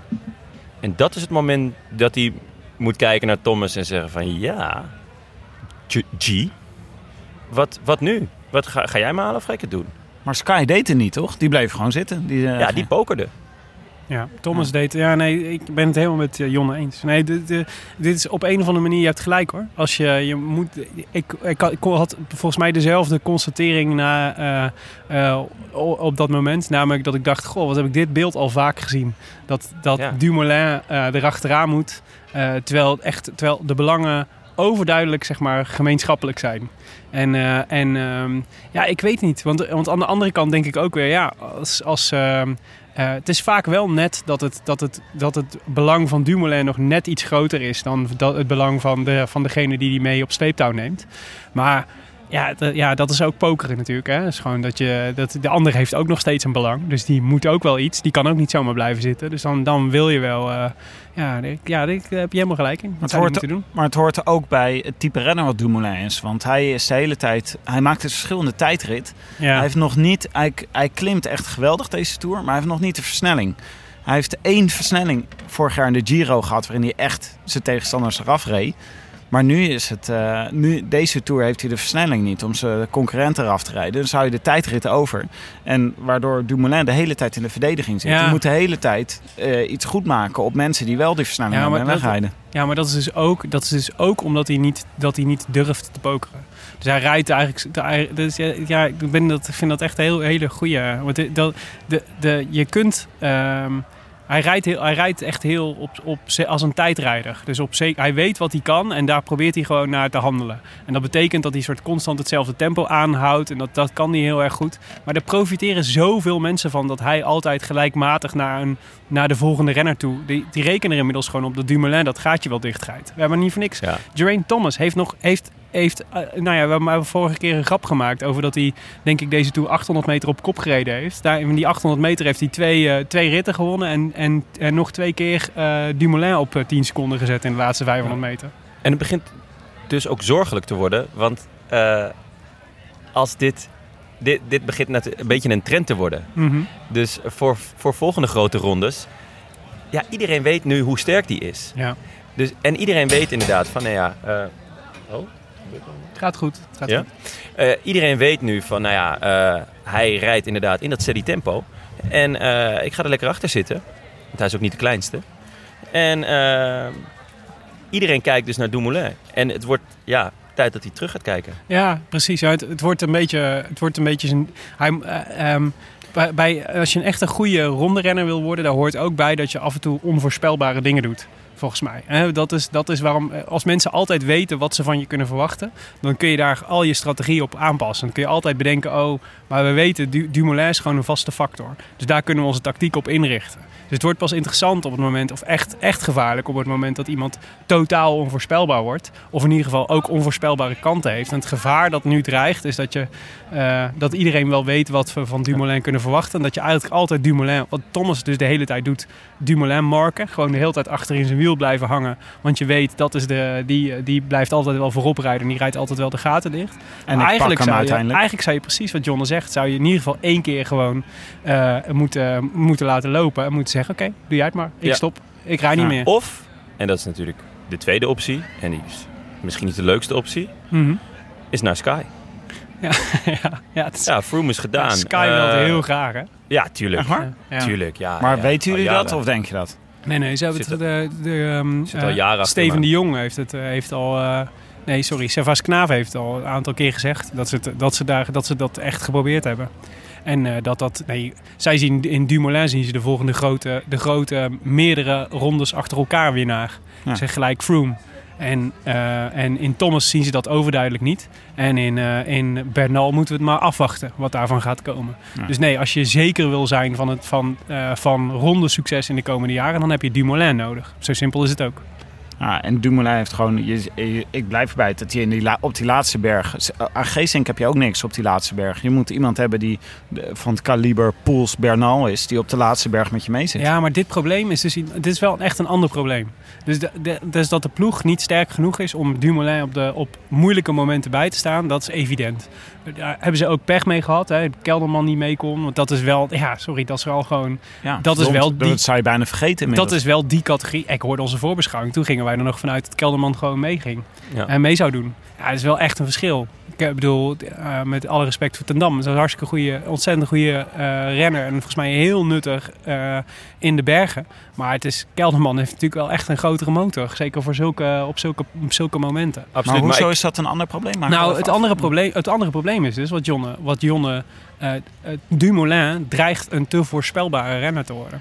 En dat is, een, dat is, dat is als je echt Maar- een kampioen wil zijn, moet je, ook durven, moet je echt durven verliezen. Maar is dat... eh, is dat ik, misschien is het voor een gedeelte pokeren... maar misschien is het ook voor een gedeelte dat hij geen plan B heeft. Ik bedoel, zijn manier is gewoon eh, hard de berg op fietsen als een tijdrijder. Mhm. En dat weet iedereen van tevoren. Ja. Maar eigenlijk moet je natuurlijk hebben dat, dat je zelf kan gaan. Dat je in iemands wiel blijft zitten. Dat je eigen tempo rijdt. Of dat je gewoon Nee. alleen maar blijft plakken. Want als je alleen maar dat hebt, dat plan hebt. Dan is het altijd, dan weet iedereen, eh, die kan gewoon zijn tactiek erop afstellen. Nee, klopt. Maar dan kom, kom ik eigenlijk weer terug bij de vraag die jij mij stelde. Van, nou, wanneer eh, in de koers is dan het moment dat Dumoulin moet pokeren? Dat is het moment dat Roglic gaat. Dan moet je durven zeggen van, nou ja, eh, G, laat het maar zien. Ga jij nu rijden of ga ik het doen? En dat moment duurt altijd even. En daarin kan je inderdaad verliezen. Maar ik snap het ook heel goed, want laten we wel wezen. Dumoulin heeft nog nooit eh, een klassement gereden in de Tour. Mhm. Hij is nog nooit voor gegaan. Hij doet nu dat voor het eerst en hij wordt tweede. Wat echt Super knap. fenomenaal is. Ja, zeker na de Giro. En zeker naar jullie hebben het altijd over Dumoulin als een oeuvre-renner. Dit is het Jij ook, hè? Ja, zeker. Eh, dit, is, dit is absoluut weer een, een prachtig deel van zijn oeuvre... waar wij nog enorm van gaan genieten. Maar dit oeuvre begint ook wel een, een, een patroon eh, te ontwikkelen. Nou, dat zag je in de Giro. Je ziet het nu weer. Iedereen kijkt naar Dumoulin. En hij moet ook durven wachten op een gegeven moment. Als er dus eh, concurrenten in de aanval zijn... die ook gevaarlijk zijn voor de winst. Ja, nou ja. Zien jullie dan Roglic en Kruiswijk pokeren? Eh, nou ja, kijk, die hadden als voordeel dat ze met z'n tweeën waren. Dus dat is, dat is per definitie, als je met, dat is, eh, dus die konden om en om konden ze gaan. En dan kon de andere per definitie pokeren, want die wist van, eh, ik, heb, eh, ik hoef niet te rijden, want ik heb iemand anders op kop. Maar kijk, het gaat er ook niet om dat, dat Dumoulin moet leren hoe eh, puncheur moet worden. Of in de laatste 200 meter nog een sprintje eruit kan persen. Het gaat erom dat hij een iets breder repertoire moet hebben dan, eh, dan ik ben altijd degene die er, die er achter... Hij rijdt bijna, als, hij rijdt bijna altijd als de, de gele of de roze truidrager rijdt. Zeg maar, zonder dat hij in het geel of in het roze rijdt. En dat is, dat is wel, dat is, nou ja, ik ben het, ik, ik denk echt wel dat hij dat gaat, dat hij dat gaat leren. En ik denk in de evaluatie van deze, deze tour zullen ze dat ongetwijfeld meenemen. En het is een hartstikke slimme jongen, dus dat, dat ziet hij denk ik zelf ook wel. Maar het viel mij echt op, ja, deze tour. Ik had dat ook, eh, ik, eh, Ik zou heel graag een wielersite willen hebben die net iets uitgebreider is dan Pro Wat echt een geweldige site is. ja. Maar waar je dus kan zien hoeveel eh, kilometers kopwerk iemand heeft gedaan. Ja. Zodat je dan echt kan laten zien van... moet je kijken hoeveel kopwerk hij heeft gereden in de afgelopen paar rondes... ten opzichte van hoeveel kopwerk Froome heeft gedaan. Want dan zie je, dan kan je dus zien hoeveel extra energie hij eh, nodig heeft om, eh, om die rondes te winnen. Ja, het zou een heel interessante statistiek zijn. Ja, Maar dus- ook uiteindelijk een statistiek waar je niks aan hebt. Nee, ja. Net zoals ja, Goed. Ajax heeft ook altijd heel veel balbezit. Laten we nog grootste- heel even de, zullen we nog heel even de administratie afmaken? Nou ja, dus het- precies. Het, want het grootste slachtoffer van de aanvallen van eh achtereenvolgens Dumoulin, Roglic en, ehm en Kruiswijk was eh, natuurlijk eh, Nairo, Quintana. Die eraf moest en, en ook echt serieus eraf moest. Dat was, eh, nou ja, dus dat hij, dat hij in, ineens stortte, dat is, dat is te, te groot gezegd. Maar Toch ik de leeftijd, hè? kwam geloof ik, ja, ja, dat, op, Ja. Je, op, je, op je vijftigste begin je toch te merken dat het, eh, dan begint allemaal te kraken. Maar eh, hij kwam uiteindelijk op zeven minuten over de streep of zo, wat natuurlijk echt extreem veel is, nog. Eh, dus die, eh, die kukelde nog net niet uit de top 10, maar daar leek het wel een beetje op. En ehm, eh, eh, Mi- eh, Michel zei, eh, ehm, nu is het eindelijk uitgemaakt dat Landa de kopman is. Movistar. heerlijk. De dag, de dag voor het laatste weekend is het dan eindelijk helder. nou, op We weg naar rijden met z'n Parijs. allen, we rijden met z'n allen voor landen. Ja. In de tijdrit gaan we gewoon allemaal voor Landa. Ja. Volle bak. Is, eh, waarschijnlijk zal Landa daarin de bevestiging zien van alles wat hij al... eh, die, dit is precies waar ik op uit was. Maar nu gaat hij een transfer maken waarschijnlijk naar een andere ploeg.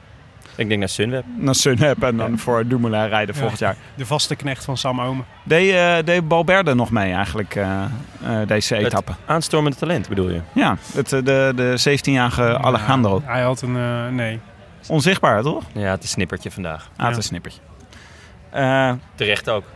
laten we het dan even over het, eh, over het eh, nou ja, de ontknoping zat in de afdaling met haarspelbochten naar beneden van de... Ja, het was billenknijpen. Ja, Het was billenknijpen. Prachtig billenknijpen trouwens. Met die, eh, dat ze door die... eh, die Prachtig billen In, knijpen. in wiens billen zat jij te knijpen dan? Nou, Vraag ik me gelijk ik af. zat daar met een eentje op mijn skyleren bank. Met een bidonnetje in mijn nek. Dus eh, niemand wilde meer naast me zitten.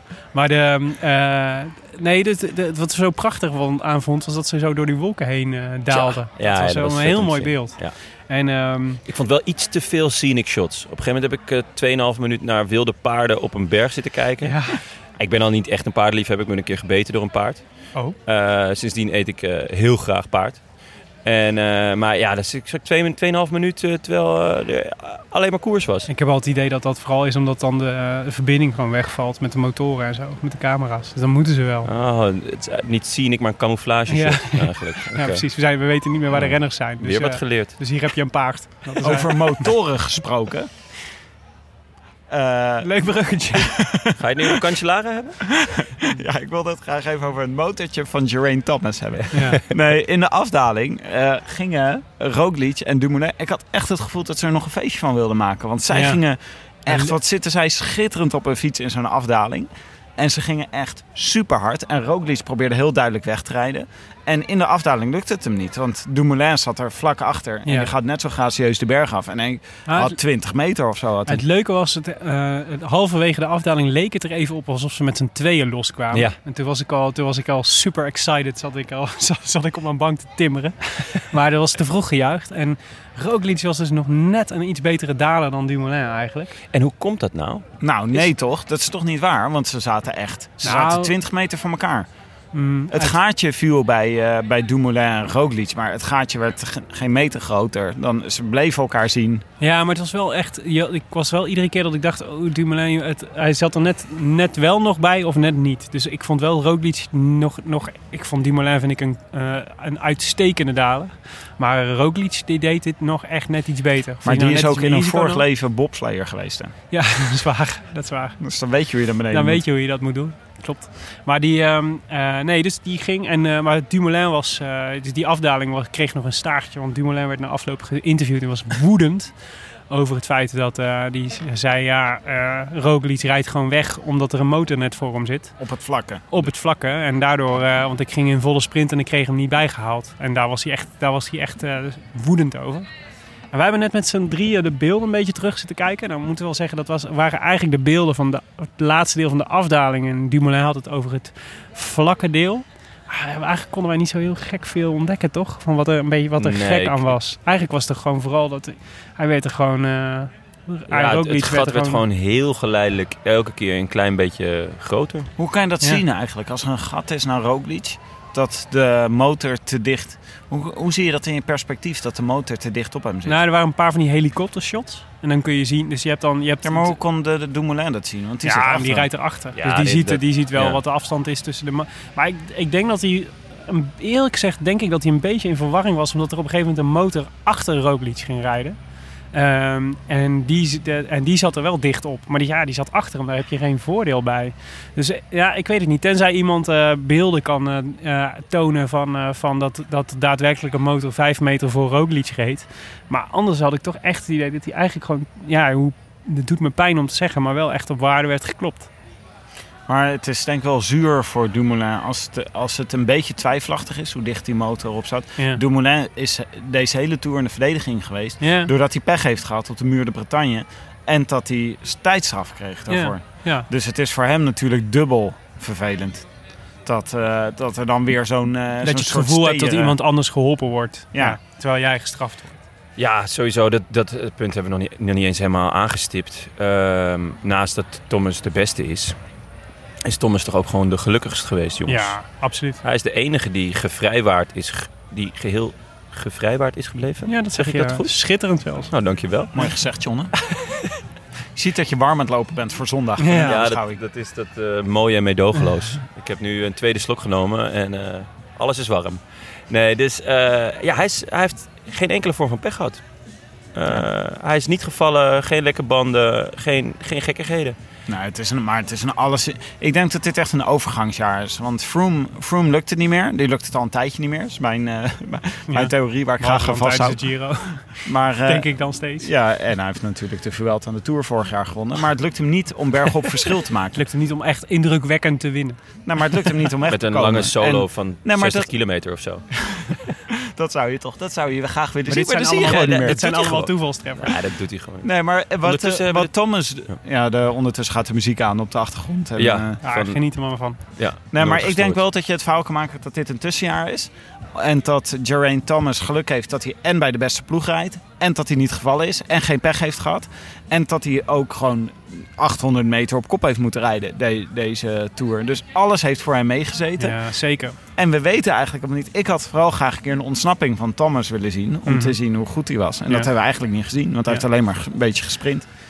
Nou ja, jij had voor in de, precies, in de vorige, in de woensdag aflevering had je een, eh, een staatje met waar Dumoulin inderdaad zijn tijd had verloren. En dat dat dus voor het, gro- dat dat grootste deel dus inderdaad het muur de Bretagne was met die tijdstraf.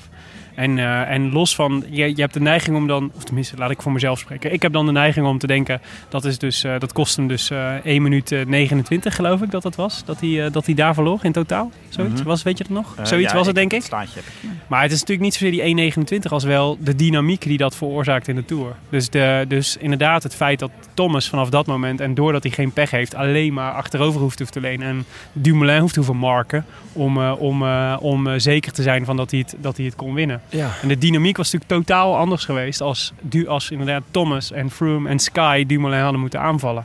Want dan had Dumoulin wel weer het voordeel gehad dat hij moest doen wat hij goed kan, namelijk aanhaken en geen ruimte laten. En dat is dus, dus dat is- de andere kant van het verhaal natuurlijk. Dus dat is, Dumoulin had prima met deze stijl de Tour kunnen winnen. Had ook de Giro prima kunnen winnen. Maar ja, dan had hij geen pech moeten hebben. Ja. Pijnlijke conclusie wel hoor, eigenlijk. Zeg maar tourwinst. Wat een Ja. pech. Ja, maar ik Ja. vind ook dat je een, we we kunnen een soort formulier maken van een checklist. Wat een eh, tour goed maakt of wat een etappe goed maakt. En wat een tour goed maakt, is dat gewoon eh, de gele trui eh, aanvalt. Dat is het allerleukste gewoon. Ja. Als de gele trui aanvalt, een machtsgreep doet. Het leukste is nog als er dan nog een machtsgreep overheen komt. De gele trui heeft aangevallen. Nee, de gele trui heeft niet aangevallen. Want hij heeft de Krek van A-formaat. Oh, sorry. Volle bak. Ja, sorry. Nee, dat zat waar. gewoon mee in ontsnapping Dat was schitterend. Ja. Maar hij, ja, ja, weet je, dus eh, Maar Thomas, Thomas is gewoon de last man standing. Ja, maar het Dat- gebeurt toch ook heel zelden dat de gele trui... Daarom was Yates zo uniek in de Giro. Dat Ja. iedereen zo van, wow, hij heeft gewoon de roze trui en hij gaat er gewoon weer voor. Ja. En uiteindelijk, uiteindelijk kreeg je wel de deksel op de neus. Maar het gebeurt niet zo vaak. Het kan natuurlijk ook zijn omdat Sky de laatste jaren gewoon regeert. En eh, ja, aanvallen is niet het motto van Sky. Nee. Eh, maar ja, wanneer is de laatste keer nou dat, dat de gele trui echt Ja, maar, je weet, maar je weet echt niet wat je ziet als je kijkt naar de ontsnappingen van Froome aan het begin van zijn carrière. Toen hij eh, voor het eerst eh, de gele trui pakte en voor het eerst tours ging winnen. Die reed zo hard weg bij iedereen. Die was echt, die vernietigde de tegenstand gewoon. Ja. Er is zelfs een filmpje waarin Sky de wattages liet zien die Froome eh, eh, trapte op een van die ontsnappingen. En dat is gewoon zo indrukwekkend dat Sky dat filmpje verwijderd heeft. Want dat is een... Omdat het te verdacht was. Het werd een beetje, het zag er, nou ja, weet ik niet waarom ze. Er waren geruchten over een motortje. Nou, maar er is- ja, er was, Ja, het, dit nee, was ja. dus, dit Ja, heeft waren- gefeatured in een artikel. een motortje, Ja. dit werd gefeatured in een artikel Ja. over een molentje, omdat hij zo hard wegrijdt. En dat je zo wattages voor zo'n lange tijd volhoudt. Dat, het, dat ze het klopt, verdacht maar- vonden. Maar Sky heeft het weggehaald. En heeft niet verteld waarom ze het weggehaald hebben. Ja, dat is altijd het probleem met Sky. Hmm, Ze doen iets en ze, weten, ze kunnen niet zo heel goed vertellen waarom. nee. Maar goed, even de, terug naar de administratie. Roglic eh, eh, reed weg van het groepje. Eh, en reed dat reed indrukwekkend weg. Reed een soort van tijdrit naar de finish. En pakte de derde zege voor Lotto Jumbo. En, en achter hem sprintte Geraint Thomas naar, nog naar de tweede plek. Oh, wat heb ik een hekel gekregen aan dat wegspringen op het laatste moment. Ja, vreselijk. De eerste Vooral keer- dat je het aan alle kanten voelt aankomen dat het Ja. gaat gebeuren. Dumoulin rijdt op kop en die probeert het, het gat te dichten. En die is kapot, kan niet meer sprinten. En, eh, en, eh, en ze gaan, komen er allemaal nog overheen. De eerste keer vond ik het professioneel. En de tweede, derde en vierde keer vond ik het super irritant. Ja. Je mag dan wel de Tour gewonnen hebben. Qua karma ben je er flink op achteruit gegaan deze Tour, Geraint. Ja, je bent gewoon super irritant. Ja, En dat is ook niks waard. nee, precies. De- volgens mij moeten we even naar de, naar de voorspelbokaal. Ehm, daar kunnen we vrij eh, kort over zijn. Namelijk dat wij alle drie wederom niet de voorspelbokaal hebben gewonnen. Ik had Dumoulin, Jonne had Alaphilippe. Nou, die reed heel eventjes reed hij nog eh, vooraan. Ja, In het begin van de, eh, begin van de etappe. Ja, En, even wat ehm, puntjes sprokkelen. Maar dat was ook mijn idee. Ik dacht, hij gaat puntjes sprokkelen, dan zit hij toch mee. Dan gaat hij toch door. Dan gaat hij toch door. En dan in de afdaling is het bal natuurlijk. Hij, was, hij, maakte, nou ja, hij maakte geïrriteerde indruk onderweg. Ik wist niet zo goed waar dat aan lag. Ja, hij was Oh, een beetje vond- boos op zijn, volgens mij op zijn eigen ploeg. Oh, ik Misschien wel zelfs, dacht ik eventjes, je bent toch niet boos op eh Young Bubbles? Dat kan ik me niet voorstellen. Kan Young Bubbles is een van de meest geliefde mensen in zijn familie. Ja, ze houden Zijn heel erg familie. van elkaar. Ja, zijn familie, ja. ik weet niet hoe het in de ploeg zit, maar binnen zijn familie is Young Bubbles Ze, zeer ze, geliefd. ze, ze figureren ook de hele tijd eh, liefdevol in elkaars Insta-stories. Dus ik familie kan me ook niet voorstellen. Familie Bubbles, het huis Bubbles en het huis uh, Alla Philippe zijn uh, dikke matties. De Noble House Bubbles of Luxemburg. Precies. Young, Maar first wij, of wij name. zaten er dus alle Sorry, drie, eh, alle drie grandioos naast. Maar ik vraag jullie aandacht voor het volgende. Dit klinkt als een opsporing verzocht. Dat is het niet. de volgende ja. mensen die ik nu ga voorlezen zijn niet van opsporing verzocht, maar zijn de winnaars van de voorspelbokaal. Eh, Wil van Groesen, Matthijs Boom, Teun van Haren, Thijs Slutter, Bert van der Stel, Erik Gruiters, Roland Meijer, Lars Rezelman, Harjen Wolters, Mika But, Marjolein Kamscheur, Hans-Pieter Schilperoort, Ivar van Os, René Boutkan, Michiel Brands, Joost Schulte, Nico Dieriks, Roland Meijer, Esther Telepari, Joost van Meer en Peter Paul de Jong. Nou, Hadden allemaal goed voorspeld dat Roglic deze etappe ging winnen. Willem, deze naam heb je toch gewoon verzonnen. Mika But, Mika But, ja. Thijs Maar- Slutter. Maar Ja, als zoveel mensen Roglic voor goed voorspeld hebben, hebben wij wel een beetje zitten slapen eigenlijk. Ja, ik weet niet. Ik weet niet. Dumoulin zat er ook dichtbij. Ik heb vannacht heel weinig geslapen. Dus dat kan ik ehm. We hebben niet zitten slapen, want we hebben niet geslapen. er kan er maar één de winnaar zijn. Hè? Zoals eh Henny Huisman ons al in onze vroegste jeugd al heeft bijgebracht. En dat is eh, Matthijs Boom. Matthijs Boom heeft eh, de voorspelbokaal van vandaag gewonnen na loting door de notaris. En Matthijs Boom wint dus het eh, boek eh, Reizen zonder John op zoek naar Amerika van Geert Mak. Uit de boekenlijst van Bauke Mollema. Eh, en eh, nou ja, gefeliciteerd daarmee. En ja, hij mag dus ook de groetjes doen aan iemand in de, in, eh, in de show. Daar gaat mijn Siri weer. nou, dit is toch... Is het misschien show? Show? Nee. Shh. Ferry Paalman. Nee, ook niet. Nee. Kunnen we eh, eh, dus- misschien een leuk ideetje voor zondag om de notaris uit te nodigen als derde gast? Dat is leuk. Ik zal eens vragen of hij kan. Oké, Ja. dat zou ik wel Ja. heel erg leuk vinden Ja, om hem... leuk. Ja, als- ik, ik probeer hem heel erg afgeschermd van jullie te houden. Want jullie Ja. de neiging hebben om, om voorspelbokalen te beïnvloeden.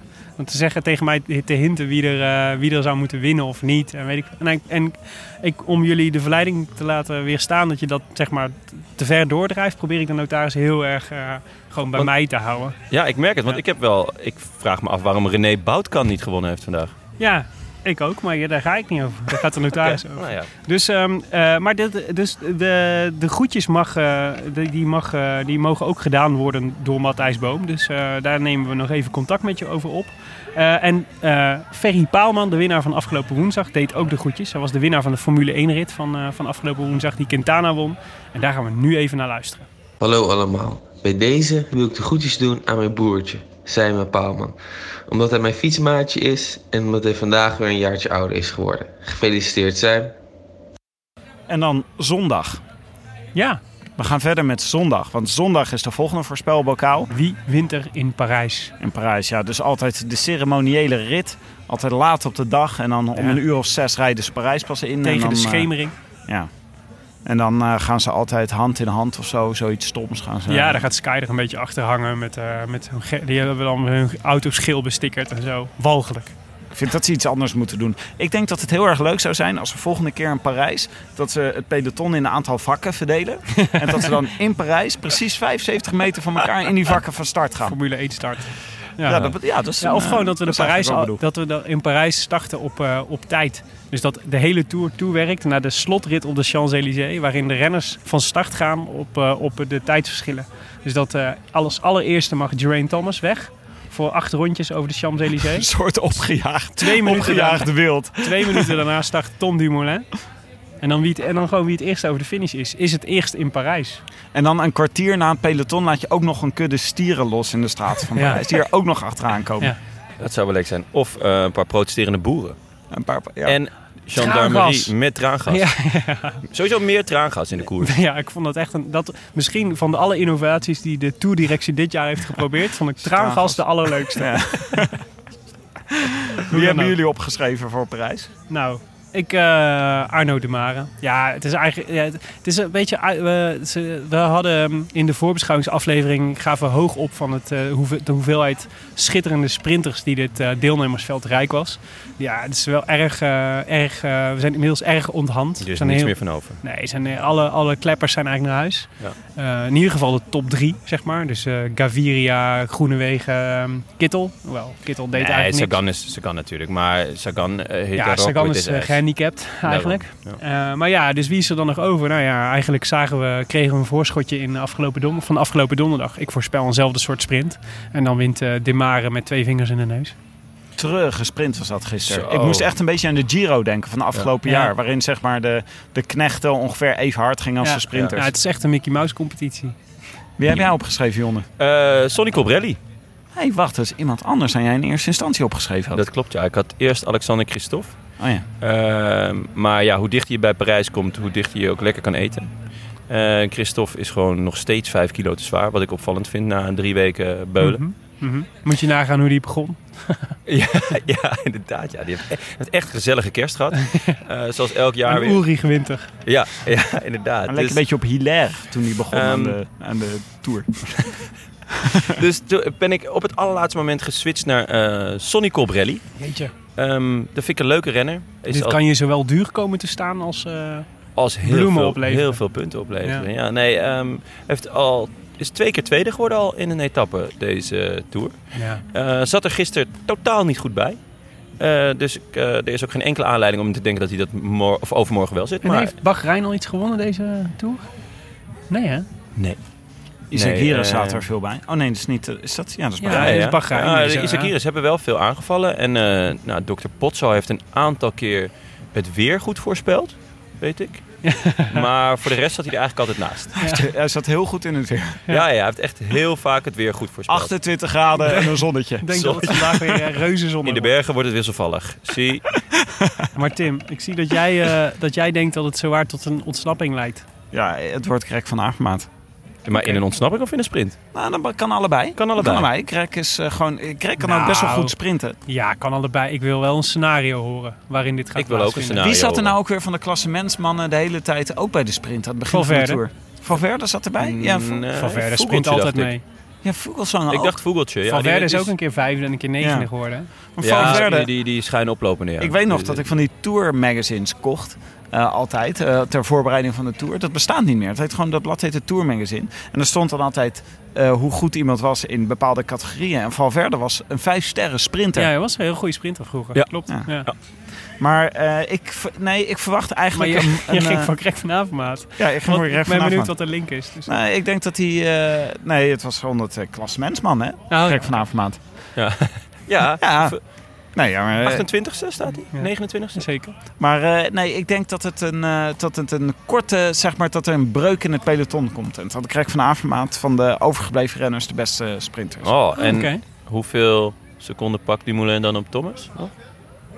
Als er toch een breuk Gebeurt komt? dat wel eens, dat er secondes in Parijs worden gepakt? Ja, als er een breuk komt, dan komt er een breuk. Eh, het- Laurent Fillon? het, is jou, het is jouw eh, scenario wat Ik, je zit, eh, ik heb elk jaar de hoop dat als Sky daar achterin champagne loopt te lurken en met z'n allen op de foto gaan. Oh, dat dan ja. gewoon keihard dat dan de, nummer 2 in één keer gaat Ja, demoreren. hup, een waaier. Ja, Nicky Tuistra trekt het even op de kant.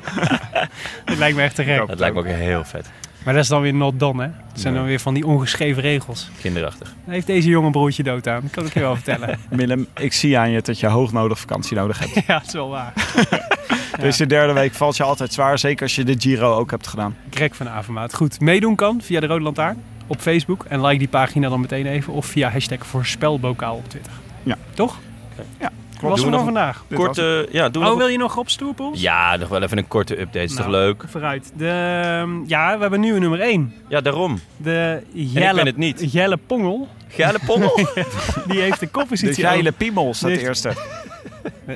Maar dit is Sorry. weer niet nodig. Dit moeten we weer explicit language bij onze Ja. podcast dit is, ja inderdaad. Dit wordt, eh, dit wordt halvering weer, van eh, ons publiek. Nee, maar er zitten mensen in een camper nu te luisteren met twee kleine kindjes. En die, zitten nu, eh, die moeten nu, terwijl ze aan het stuur zitten, hun handjes voor de oren van de kind houden. Het is een levensgevaarlijke situatie Die die, man veroorzaakt. Geine Geile Pongel. geile pongel. Ja, Geile dat is toch niet heel ver weg van geile piemel. nou, in jouw wereld misschien.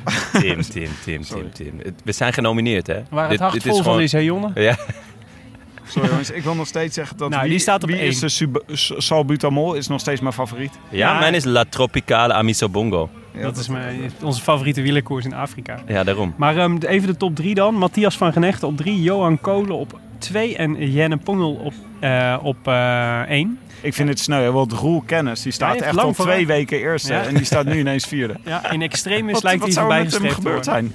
Nou, je weet het niet. Je weet het gewoon niet. Misschien had hij eh, Quintana. Laten als, we eh, even, Dat zou, ja, dat zou heel goed kunnen. ja. laten we even kijken waar, eh, waar eh, wij staan. Ja, leuk. Ehm, Jonne, jij staat, even kijken, 23ste. 23ste. Je bent wel even een beetje gezakt, zie ik. dit is een heel negatieve manier om mijn koppositie te benaderen. Maar ja, dat klopt, ja. En ik sta 28ste. Dus, ja. eh, je bent dus een beetje gezakt, of niet? Tussen ons gaat het nog spannen. ja, 28ste, net als Greg van Avermaat. Ah ja, en ik ben dan zeker de Mikel Niebe van de jij, groep. bent- jij bent de Mikael Nieve van deze groep. Klopt. ben En eh, Giro-etappe nou ja, Tim, moeten we het over jou nog hebben? Ik sta veertiende. Oké, dat was hem. Dat was het voor vandaag. U luisterde naar de Rode Lantaarn. Sta je voor of eh, sta je onder of boven Frank Dat Heijnen? is het enige wat we willen Ehm, weten. Ik sta diep, diep onder Frank Heijnen. Frank Heijnen staat 95ste. Ik sta 779ste. Ah joh. In en- goed gezelschap. Maar ik zat naar mijn team te kijken. En het is echt vooral dat ik Sagan vergeten ben. Dat, is echt, dat heeft me genekt. Dat heeft me gewoon 500 plaatsen Eh, gekost. ja, dat heeft je wel genekt. En ja. misschien had je niet 14 keer Guillaume van Kersbulk moeten selecteren. Ik had gewoon veel van hem verwacht deze Tour. Snap. GVK. Fantastische rennen. U luisterde naar de Rode Lantaarn. Gepresenteerd door uw favoriete bankzitters Tim de Gier en Willem Dudok. Vandaag eh, en aankomende zondag ook weer vergezeld door Jonne Seriese van Dag en Nacht Media, die ook de productie doet. Wij danken hetiskoers.nl, de leukste wielerblog van Nederland en Vlaanderen, voor de morele steun op vele fronten. En natuurlijk Daan de Ridder van nu.nl, met wie we vandaag weer even incheckten. Eh, dus die moet je even terugluisteren. En mocht je nou deze week eh, nou nog een plek zoeken om naar de Tour te kijken, dit laatste weekend, dat kan in Café Pompet. Ehm, en ehm, daar eh, is het, wordt het heel leuk. een- er is iemand uit het publiek die wat Ja. wil zeggen. Wielercafé Het Verzetje, Ja, mag ik daarop inhaken? Er is een fanride. Ja. een fanride. aankomende zondag. Oh, jij weet het ik- gewoon al. Ja, ik heb het zelfs al op onze Facebookpagina gezet. Oh, in dat geval, eh, sorry voor de nee, dat is, interruptie. dat is helemaal oké. Want je mag, eh, weet, want, eh, de, ze, want ze gaan dus eh, om de tour af te sluiten, gaan ze vanuit Pompet. het- sowieso wordt daar elke middag samen gekeken naar de tour. Dat is reuze gezellig, hebben wij al een paar keer meegemaakt en gezien. Maar nu gaan ze dus ook samen fietsen, zondagochtend. Verzamelen om half tien bij Pompet. Tien uur vertrek. half tien? Ja, en het is ook een rit van 100 kilometer. Wow. Ja, maar het is eh, door, Eh, door landelijk Dat is Noord. wel balen, want ik moet zondag volleyballen, dus dan kan ik niet, Hè? denk ik. Hé, jongen. Oh, ik ben ook heel druk zondag. Ik ben echt ontzettend druk. En ik zit in Parijs.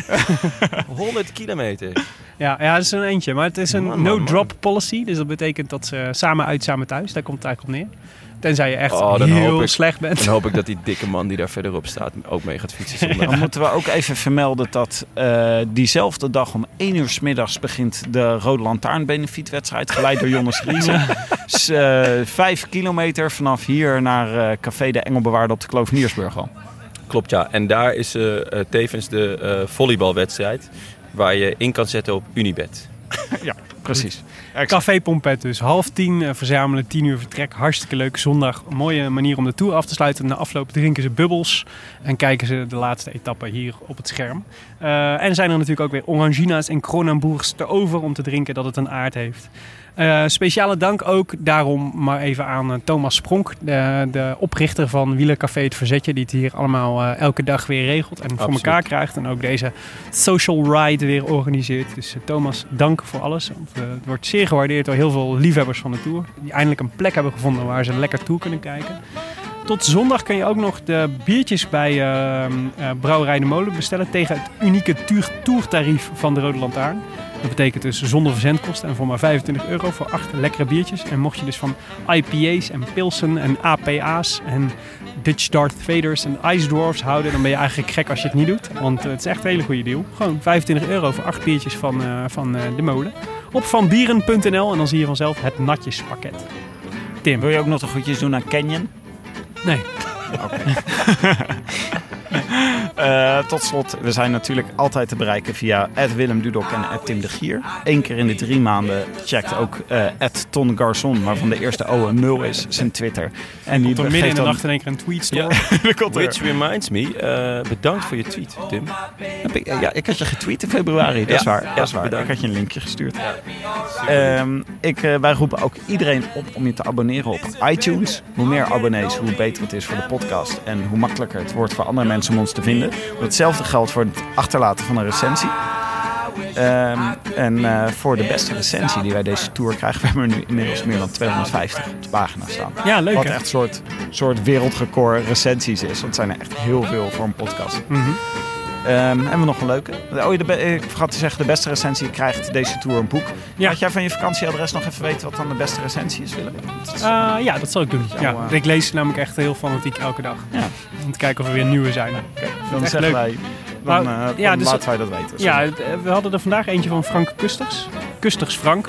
Maar, eh, zo, dat is eh, zijn nickname op iTunes. scheldnaam. Maar, ja, hij schuilt onder de naam Kusters Frank, maar zijn echte naam is Frank Kusters.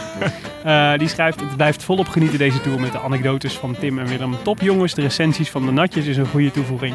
Overigens zijn de natjes van Brouwerij de Molen ook heerlijk. Ga vooral zo door. Oké, nou, goed zo. Wij zijn er zondag weer voor het laatst deze tour. Eh, zonder mij, maar hopelijk met champagne. Na een weekend vol wonderen. Eh, fijne avond. Willem, ik vond je bijzonder scherp voor een derde tour, eh, tourweek. Dat heb je goed gedaan. Ja, Die vakantie is wel verdiend. Absoluut. ja, ja. Ja, Ja, ik, toch vind ik het jammer dat ik jullie eh, hier achter mag laten, moet laten. Maar ja, ik voel me een beetje als eh Laurens ten Dam die zijn kopman afzet aan de voet van de Tourmalet. de rest van de acht kilometer eh, moeten jullie toch echt je zelf bent, doen. je bent En echt wie- een beetje wie- meer Wilco Kelderman hoor, ben je eigenlijk. Gewoon, niet, gewoon helemaal niet komt opdagen voor de Tour. ja, last van mijn schouder, ik weet niet. eh, ik had ook toch al iets anders gepland. ik heb even verkeerd in mijn agenda gekeken. In 2019 zijn we eh, drie weken tijdens de tour zonder Willem. Precies. Vervangen Maar met Dutch Dart Vader. of Egan Bernal.